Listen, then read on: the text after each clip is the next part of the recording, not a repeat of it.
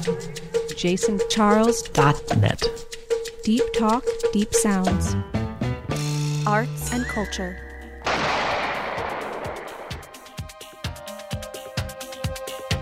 You are listening to Lost Angeles with Laura Craven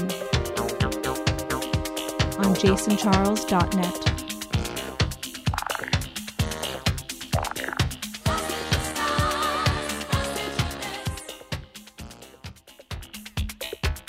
This is Laura Craven for Lost Angeles on jasoncharles.net. Coming up on episode 10, part two of my conversation with Tim Lindsay, historian and superintendent of the Virginia Robinson Gardens in Beverly Hills.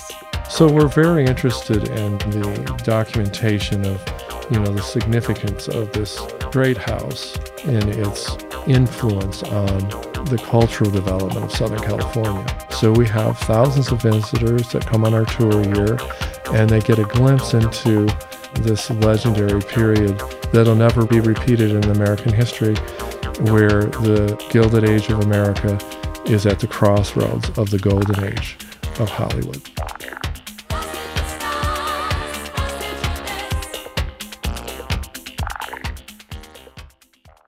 I wanted to touch on the aviary that had been here. Now, I noticed there is one now that I saw, I think three beautiful birds. Well, it's Yeah. one big aviary, 3 chambers. Oh, okay. Okay, so each chamber had a different kind of bird.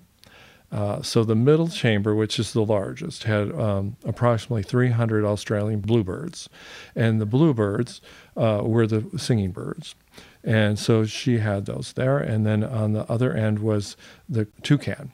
So th- this toucan is really the mascot for Froot Loops Uh-huh. cereal. Yes. I don't know that anybody still eats those, but the Froot Loop cereal box has a toucan on it, and she had one of those, and then uh, had a special cage it could come into the ho- house on, on uh, for cocktails as a talking point. point, and it was in a very special cage on the loggia, and then everybody would ask about the bird, and that would start the conversations, and then she had another chamber for birds that were being brought to her by friends that had injuries, and she was then trying to nurse those owls and other birds that might run into windows uh, and have sprained wings or something that was afflicting them that could maybe be corrected. And then outside of the bird cage are many other birds. We've had um, birders on the property for bird counts. Uh, the first of the year is commonly when they come, and we have 150 different species of birds. And then we have um, a pair of horned owls that live here. So as soon as the sun starts going down, you hear their amazing hooting and they hoot and they mate for life. And I understand they live like 25 to 30 years. Oh, that's lovely. So the aviary was a big deal, and uh, Virginia, we have receipts from uh, the 66 years that she lived here, and they bought seeds, six pounds of seed every week from the Beverly Hills pet store. And, you know, she had a very large staff, staff of 21. And so somebody must have been in charge of just archiving all these receipts. And so um, we know that for all those years they bought the seed. And then when Virginia was in her late 90s, the kids that still were in the neighborhood would come over and she would go with them and they would feed the birds. And on one day in particular, she wasn't feeling up to going out to the aviary. And so she sent the kids with the bird seed out to feed the bluebirds. And apparently, um, they accidentally left the door open. Somehow the birds all escaped. Oh. And so, in Virginia's characteristic way, instead of having, um, you know, a major meltdown and worried about what's going on, she said, well, now they're free. And she just left it at that. There was no repercussion about who did leave the gate open. She just accepted the fact that they had escaped and now they were free. Oh, what a story. And so those birds, they went off to live their lives and make new birds out in Los Angeles. And I don't think they would have left Beverly Hills. oh, okay. they got used to the. Yeah, they got used to the six pounds of bird feed every right. week. well, they had monkeys too. Did you see the monkey cage? I did see the monkey cage. Do you want to talk about the monkeys? Okay, let's do that.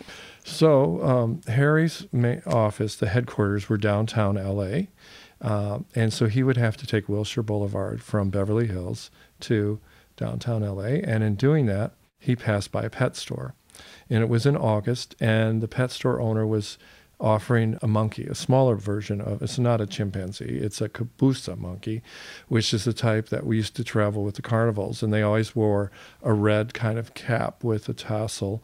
And there was an organ grinder that was the owner, and he would make the music. And then the monkey was trained to put its paw out and ask for a quarter, and then the monkey made the money disappear was trained to put it in his pocket, and then that's how this organ grinder he was getting paid for making the music. So this was one of those types of monkeys, and he brought it home because the first day asked the owner, you know, wouldn't you think it would be better to put this monkey in the back while the sun's hitting it in the window?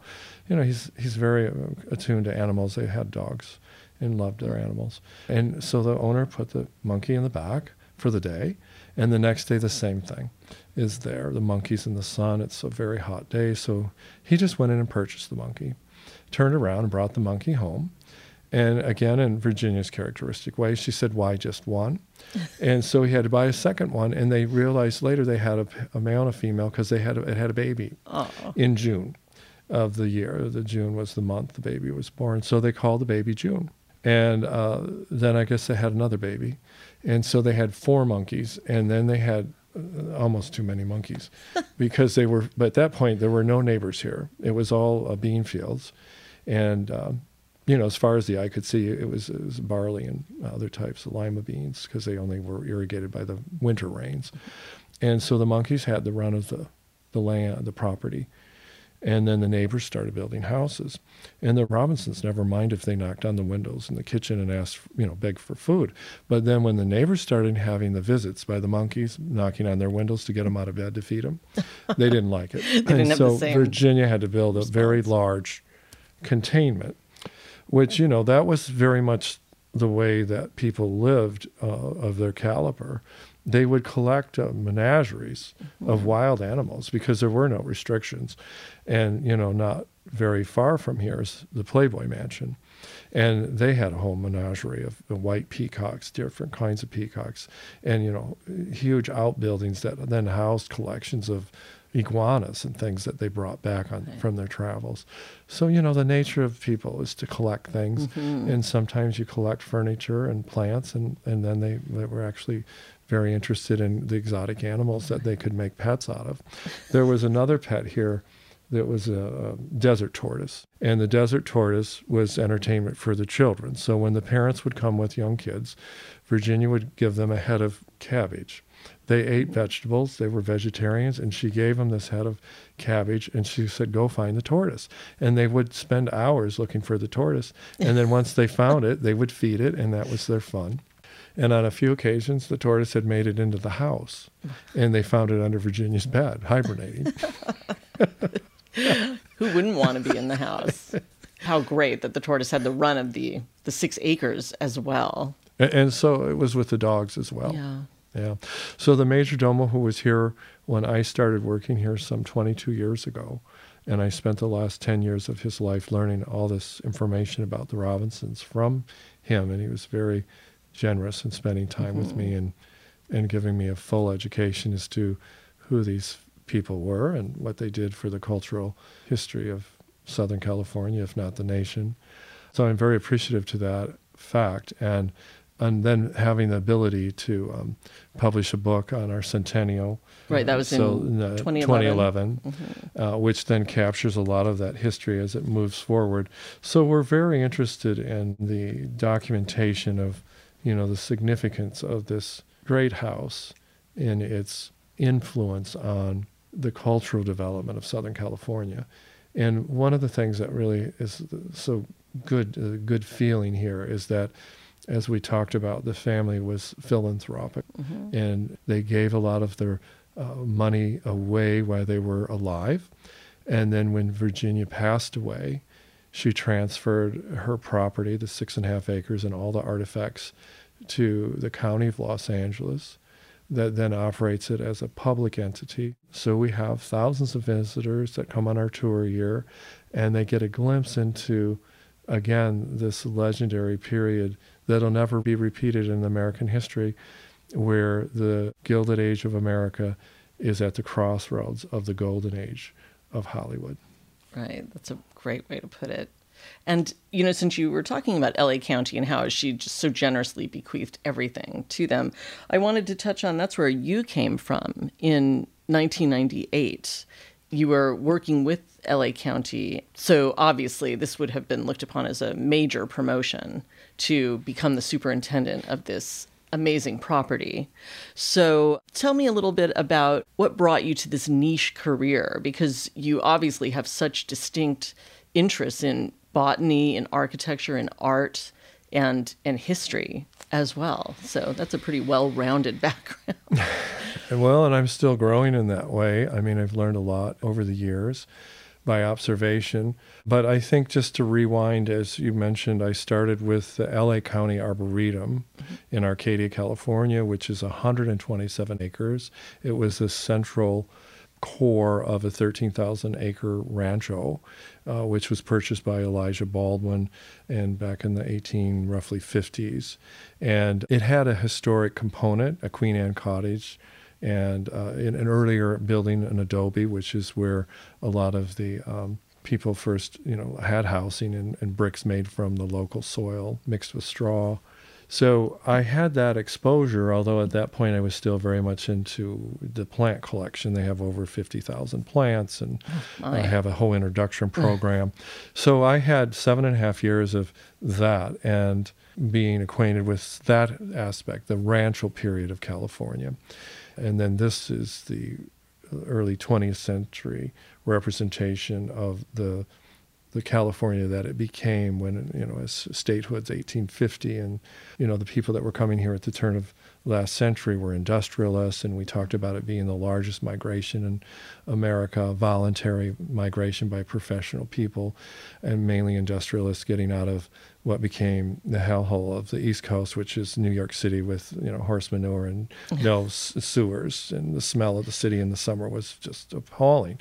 So they brought out here the formula of making a city with all the latest inventions. So you know my interest is really in the in, in the history of and the evolution of America as it was influenced by the industrialized age and what that brought to everybody of all walks of life. Because once all these inventions coalesce then you have another standard of living that's then spread across all the, the different uh, economic levels so right such I mean labor force and yeah the labor force so you know I was trained in the, the, soil plant and soil science horticulture forestry but as a child growing up, I always gardened and I always had a, an affinity for wherever I was, the history. And I always had an affinity for objects and the history that the, the stories that the objects told.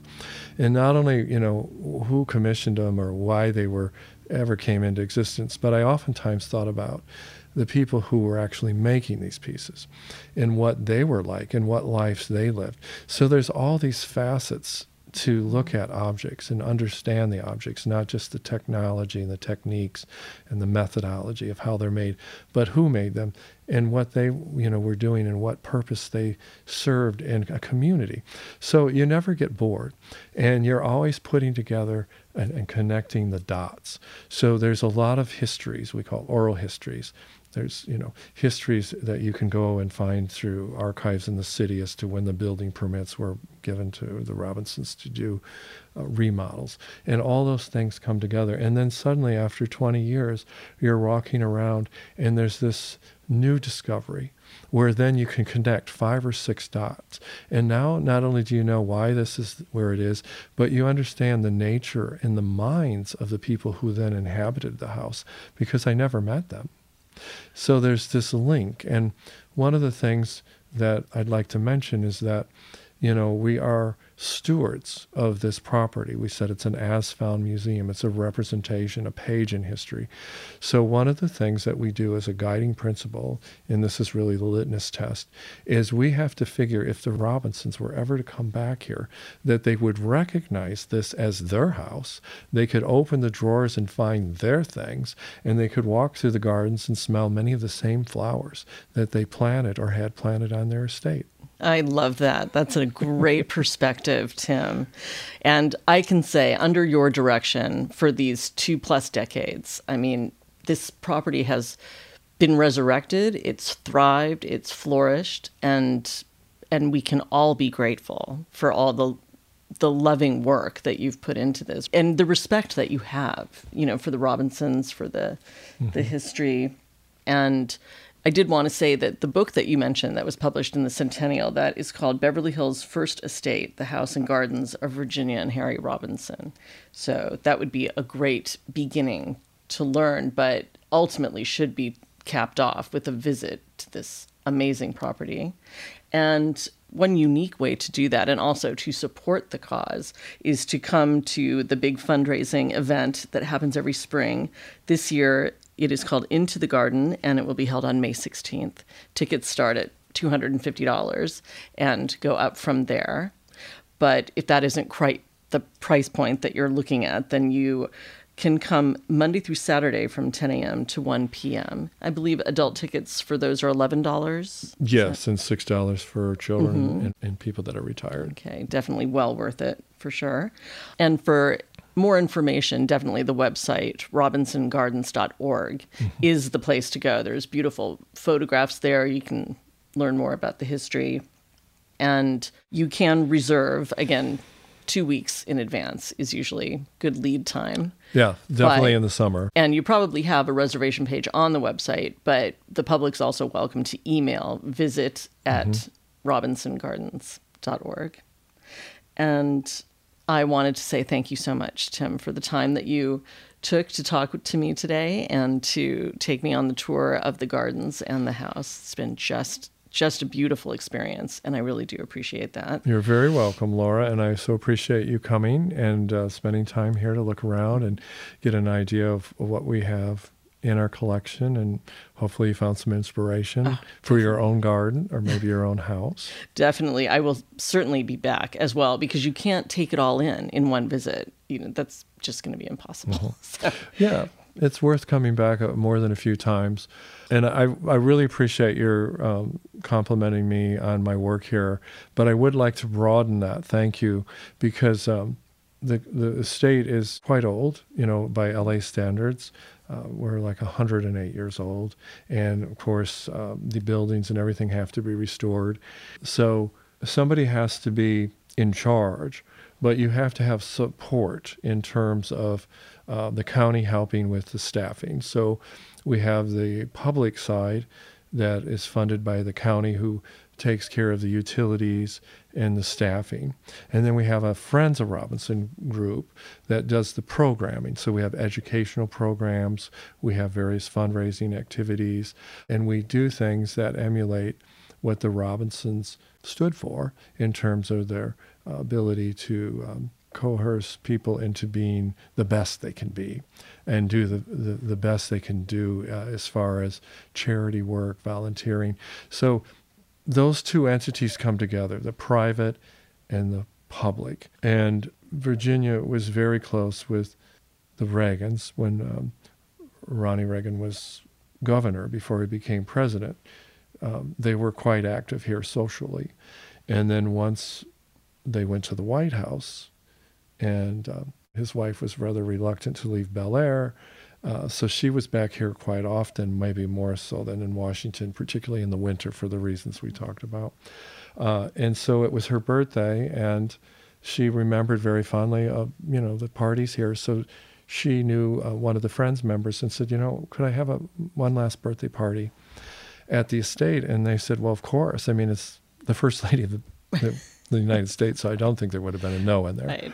Uh, so she had her birthday party here, and then she went back and told her husband that she had been here and what she had done. And he wrote a letter from the Oval Office on stationery, White House stationery, saying that the public private relationship between the County of Los Angeles and the Friends of Robinson Gardens is exemplary and should be carried out across this great land to save our national treasures. That's so when things start great. getting a little bleak and looking down, we get that letter mm-hmm. out, and it gives us a huge morale boost. Right. well, it's great that you you know I love that story, and also that that essential duality of public and private. It's absolutely necessary to keep a property like this alive and mm. growing, mm. and no pun intended. Yeah. so, again, it's just been such a pleasure today, Tim. I really appreciate your time. And again, the website is robinsongardens.org. I would encourage everyone to go there and make a reservation to come and visit and learn more about this amazing, amazing property.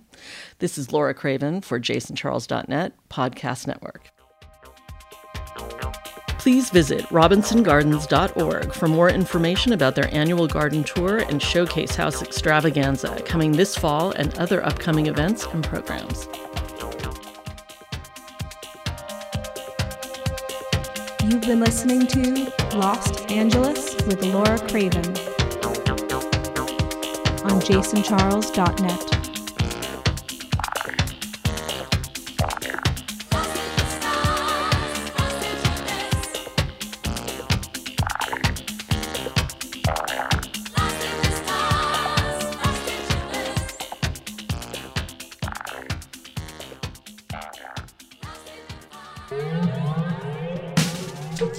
jasoncharles.net.